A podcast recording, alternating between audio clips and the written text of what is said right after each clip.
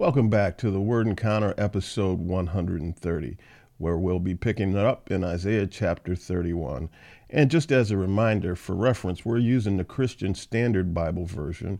And in the Christian Standard Bible version, they have these uh, these uh, section headings for each um, section of verses that are are included there, and I find it very helpful to keep things organized. And so, this section heading in chapter 31 says, "The Lord, the only help." It says in verse one, "Woe to those who go down to Egypt for help, and who depend on horses. They trust in the abundance of chariots, and in the large number of horsemen. They do not, they do not." look to the Holy One of Israel, and they do not seek the Lord. See?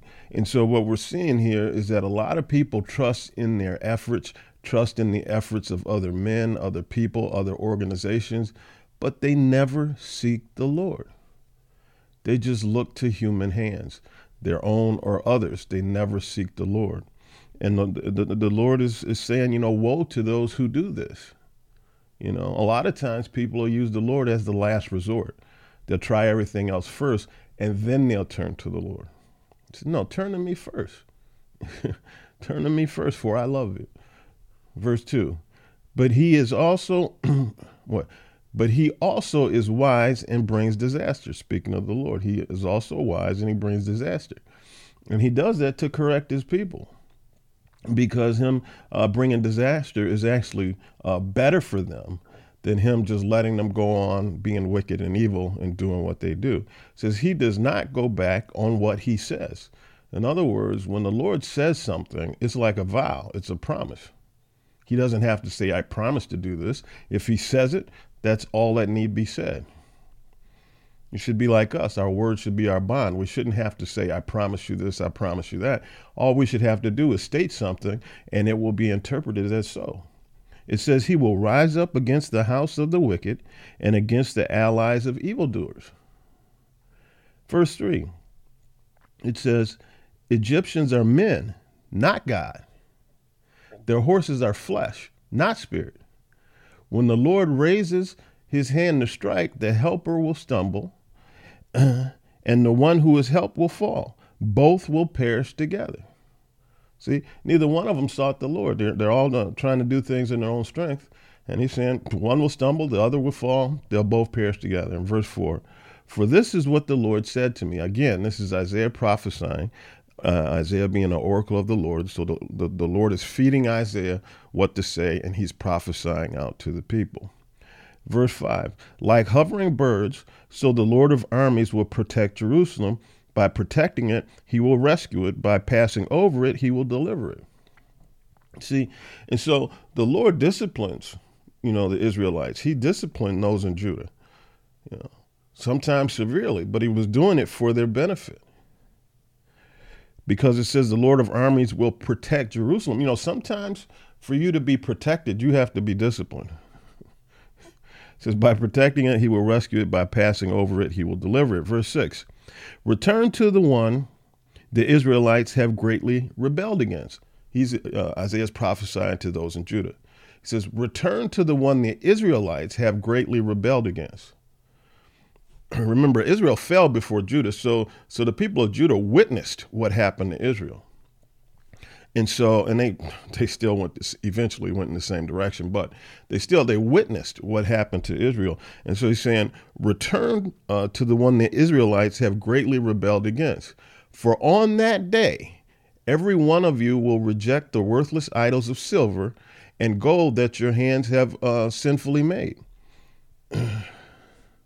See, if you return to the one that the Israelites rejected, if you return to the one that the wicked and the evil reject, if you turn away from them and to the Lord, and it says, on that day, that day being that day of judgment out there in the future, that day, and, and none of us knows when that day is. It could be near, it could be in our lifetime. I don't know. It says, For on that day, every one of you will reject the worthless idols of silver and gold that your own hands have uh, sinfully made. And so all the things that we worship, all the things that we have purchased and that we, you know, toiled for, that we've sweated for, that we've bled for, all these idols in our lives. It says on that day, we will reject the worthless idols because we will see clearly how worthless they really are. And then in verse 8 it says, Then Assyria will fall, the house of wickedness will fall, but not by human sword. A sword will devour him, but not one made by man. He will flee from the sword. His young men will be put um, to forced labor. And so he's saying that he's saying that the enemy of me, evil and wickedness, will fall, but not by sword, not by might, not by might, not by power, but by the Spirit, saith the Lord. And so, no, no, no, not by might, not by sword or anything like that. See, this stuff is going to fall because it's in my presence. it says, This is the Lord's declaration, whose fire is in Zion and whose furnace is in Jerusalem. In other words, this is what I say. The Lord says, This is my declaration. This is what I say because this is my house. This is my house, and this is where my love is. This is where my passion is. And He protects that zealously. We move on to chapter 32. The section title says, The Righteous Kingdom Announced. All right, now. Indeed, a king will reign righteously. This is again speaking out into the future. Isaiah is prophesying out into the future. He's declaring what's going to happen in the future. And it says, Indeed, a king will reign righteously, and rulers will uh, rule just, uh, justly. See, so righteousness will reign. See, justice will reign. In verse 2, it says, each will be like a shelter from the wind, a refuge from the rain, uh, like flowing streams in a dry land, in the shade of a massive rock in an arid land. And so, th- all of this is going to be a breath of fresh air. You know, we're going to live in a manner that is unaccustomed to us right now. See, I can be somewhat of a cynic, and and and a lot of times I look to towards and I see the worst in people. I assume the worst in people. A lot of times I don't give anybody the benefit of the doubt. I just assume there's some kind of scam, some kind of some kind of aggression, some kind of something that's behind people's motives. Because observing and living in the world has taught me basically to do that. I trust nobody for the most part. And that's not how we were created to live. That's how the world has taught me to live. And that's not in congruence with how I am to be uh, with regard to um, uh, looking at my fellow man. And I realize that. and I'm working on that. But in that day, none of the stuff will come to mind, because there will be a different atmosphere. There will be a different climate of life. Verse 3 then the eyes of those who uh, see will not be closed, and the ears of those who hear will listen. And so, uh, you know, people won't be blind, they won't be deaf. See, a lot of times you talk about the Lord today with people, they put on their blinders, they cover their ears, they don't want to hear it. See, but in that day, people don't want to know. their eyes won't be cl- uh, closed, their ears, you know, will hear. And it says in verse 4 the reckless the reckless mind will gain knowledge, you know, and the stammering tongue will speak clearly and fluently. In verse 5, I like this. A fool will no longer be called a noble, nor a scoundrel said to be important. And so the idiots amongst us, and what I mean by idiots is, is that those who choose to ignore the Lord, those, those who choose to do wrong, those who choose to be unjust, all those people, you know, I categorize all those people as fools. It says a fool will no longer, those people will no longer be call, called noble. In other words, those people no longer be looked up to. Because a lot of times the fools in our society are the ones that people look up to, are the ones that people celebrate, are the ones that people want to be like. But it says, In that day, a fool will no longer be called a noble, a fool will no longer be envied, nor a scoundrel, nor a wicked person, a scammer, uh, somebody who's trying to manipulate the system and get over, you know, they're not going to be said to be important. Awesome. Awesome, awesome, awesome. Uh, let's go on to chapter 33. And the section title says, The Lord rises up. Woe, you destroyer, never destroyed. You traitor, never betrayed. says, Woe to you, destroyer, you who have never been destroyed. You are the destroyer of others, but you've never been destroyed. And it says, You traitor, uh, but you've never been betrayed. See, you've, you've betrayed other people, but you've never been betrayed. This is speaking about Assyria. You know, it says, Woe, Assyria, you destroyer of nations, even though you've never been conquered and destroyed. And you who lie and pillage to other people, but you expect people not to lie to you. It says, When you have finished destroying, you will be destroyed. When you have finished betraying, they will betray you. All the things that you use to execute your will and execute your judgment over others will be used against you. I believe this is a warning to us. You know, we do things to others that we expect others not to do to us. We call others on the carpet for doing things that we do to others. See, we totally defy the do unto others as you'd like others to do unto you. We do what we feel is in our best interest, and we expect other people to do what we feel is in our best interest. and that's how we roll. And that's long, that's wrong. And it says down here in verse 6 the fear of the Lord is Zion's treasure. The fear of the Lord is a treasure. See, if you have a healthy and sincere fear of the Lord, that is a blessing. That is a treasure because that will keep you on the righteous path. See, if you don't have that thing to guide you and keep you on a righteous path, then you will veer off and you will start going in your own direction. And if you're going in, the, in a direction that's not being led by the Lord, it is going to catch up with you sooner or later. The fear of the Lord is Zion's treasure. And we drop down to verse 10. It says, Now I will rise up. Yes, I don't know if I said, but this, the, the title of this section is The Lord Rises Up. Okay, again, this is chapter 33. It says in verse 10, now I will rise up, says the Lord. Now I will lift myself up. Now I will be exalted. Then we drop down to verse 13. It says, You who are far off, hear what I have done. You who are near, know my strength. So whether you're far off or near, either you hear what I've done or know my strength. And far off, I take that to also mean in time. You see, Isaiah is prophesying this you know 1700 1800 years ago says you who are far off hear what i have done. And so here we are almost 2000 years later you know from his um uh from his prophesying. They say no no we're on no almost 3000 years. I got that wrong. See 700 2000 yeah so th- this is more like 2700 years ago okay? I've been saying 1700 no it's more like 2700 years ago and um, you have been far off. Hear what I have done. And so, 2,700 years, almost 3,000 years, that's a long ways off. Right?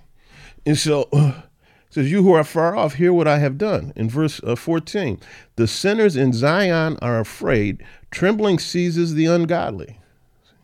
The sinners in Zion are afraid. Why? Because the Lord reigns. See? Trembling seizes the ungodly. It doesn't say it seizes the godly, it says trembling seizes the ungodly. And then they say, Who among us can dwell in a consuming fire?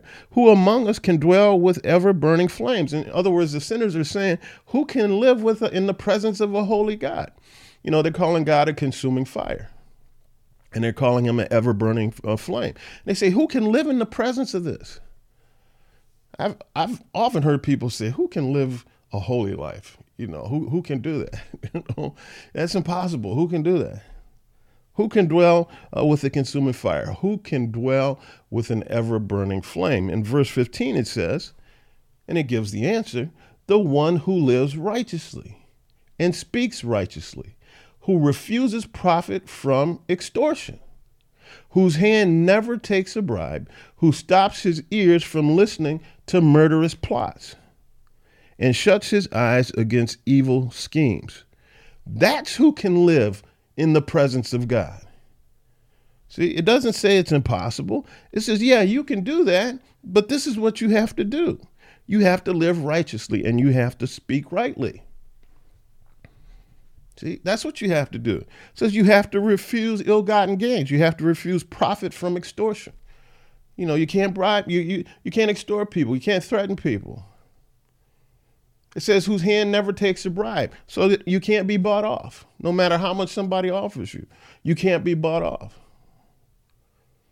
And you turn your head and you stop listening to those evil plots that people have against each other. You don't participate in that. That's how you can stand in the presence of God. It says in verse 16, He will dwell on the heights. His refuge will be uh, the rocky fortresses, his food provided, his water assured. And so this is what will be done for the righteous. You know, those that can um, uh, execute and exhibit those attributes. This is what will happen. He will dwell in the heights.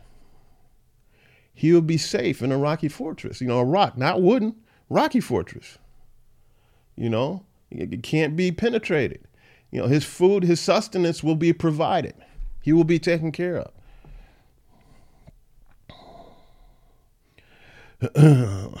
Let's go on. In verse 22, it says, For the Lord is our judge, the Lord is our lawgiver, and the Lord is our king. And so the non sinner, the righteous one, acknowledges that his Lord is his judge, not man the Lord. The Lord is his lawgiver. He follows the laws of the Lord, not man of the Lord and the Lord is his king. The Lord is his shepherd. The Lord, he takes his direction from and takes his guidance from the Lord. Let's go on to chapter 34. It says, The judgment of nations. Verse 1 You nations, come here. You nations, come here and listen. You peoples, pay attention. Let the earth and all that fills it hear. Hear what? the world and all that comes from it. The Lord is angry with all the nations, furious with all their armies. He will set them apart for destruction, giving them over to slaughter. Huh. Their slain will be thrown out, and stench amongst in, in the stench, yeah, and the stench of their corpses will rise. Uh, the mountains will flow with their blood. I would say that he's pretty angry he's pretty angry at their behavior. And so this is what's going to come about with regard to the nations of the earth in that day. The next section says the judgment of Edom. Now, Edom is is is descendant from Esau, you know, and so you know Esau and Jacob, so they were brothers, and Esau, um, or uh, yeah, Esau had his birthright stolen, and I don't quite understand why Esau gets associated with evil. Um, and that's just one of those mysteries. Maybe one day I get revelation on. But anyway, uh, Edom is descendant. The city of Edom is descendant from Esau. And when uh, um, the Israelites, when Moses was leading them out of Egypt, um, and they asked uh, Edom where they could uh, uh, essentially cut through their country in order to to shorten up their travel, uh, Edom said no.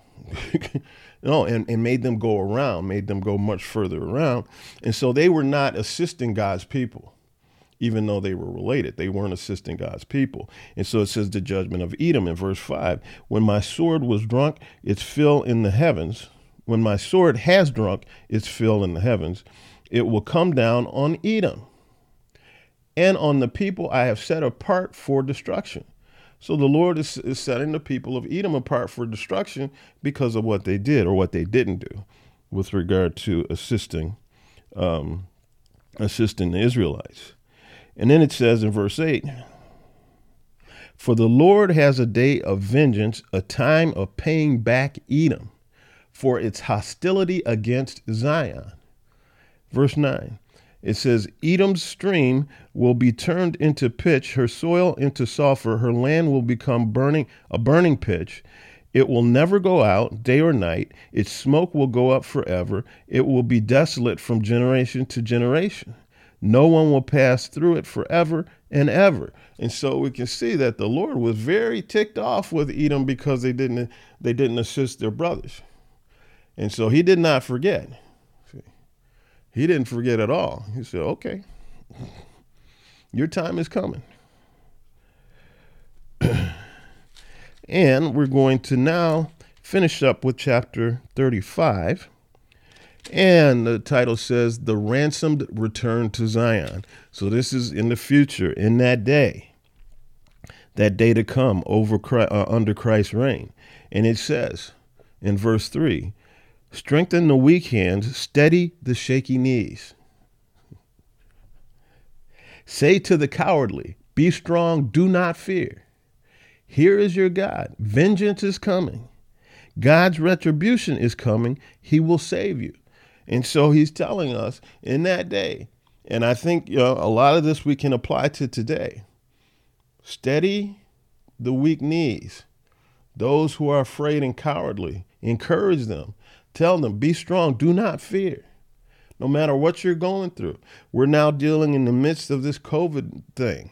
You know, well, this is December 2020. A vaccine is being being now uh, distributed to the first uh, frontline healthcare wor- workers. A lot of people are putting their faith in this vaccine with regard to bringing us out of this situation, and it may work. I don't know, but I do know this: the word says, "Be strong and do not fear." Here is your God. Vengeance is coming. God's ret- retribution is coming. He will save you. Verse 5 Then the eyes of the blind will be open, and the ears of the deaf unstopped. Then the lame will leap like a deer, and the tongue of the mute will sing for joy. Let's drop down to verse 8. And it says, A road will be there and a way. It will be called the Holy Way. The unclean will not travel on it. Sinners, wicked, evilness will not be there. That, that's not going to happen but it will be for the one who walks the path. See, for the one who walks the path, the road will be enlightened. You know, the path will be made known, and it will be called the holy way. There will be no um, confusion. There will, there, there will be no questioning. The holy will be able to see it, and they will walk this way. And it says in verse 9, there will be no lion there, there will be no vicious beast and no vicious beast will go up uh, onto it. So there will be nothing to devour you in this way. It will be unencumbered, it will be straight, it will be seen. It says here that those vicious beasts and whatnot, they will not be found there, but the redeemed will walk on it. In verse 10, and the ransomed of the Lord will return and come to Zion with singing, uh, crowned with unending joy. So we'll be, uh, our path uh, will be enlightened. We will be able to see the path back to the Lord, our God, and our King. And it says, Joy and gladness will overtake them, and sorrow and sighing will flee. All of the hardships that one may have endured going through life, all of that will be alleviated. The reward will be in view, and you will be able to walk on the path of the Holy One. And all of that stuff that has burdened us in our lives will fall off of us like scales. Hallelujah. And with that, we will pick it up in chapter 36 tomorrow. Be blessed, stay safe, and stay in the presence of the Lord.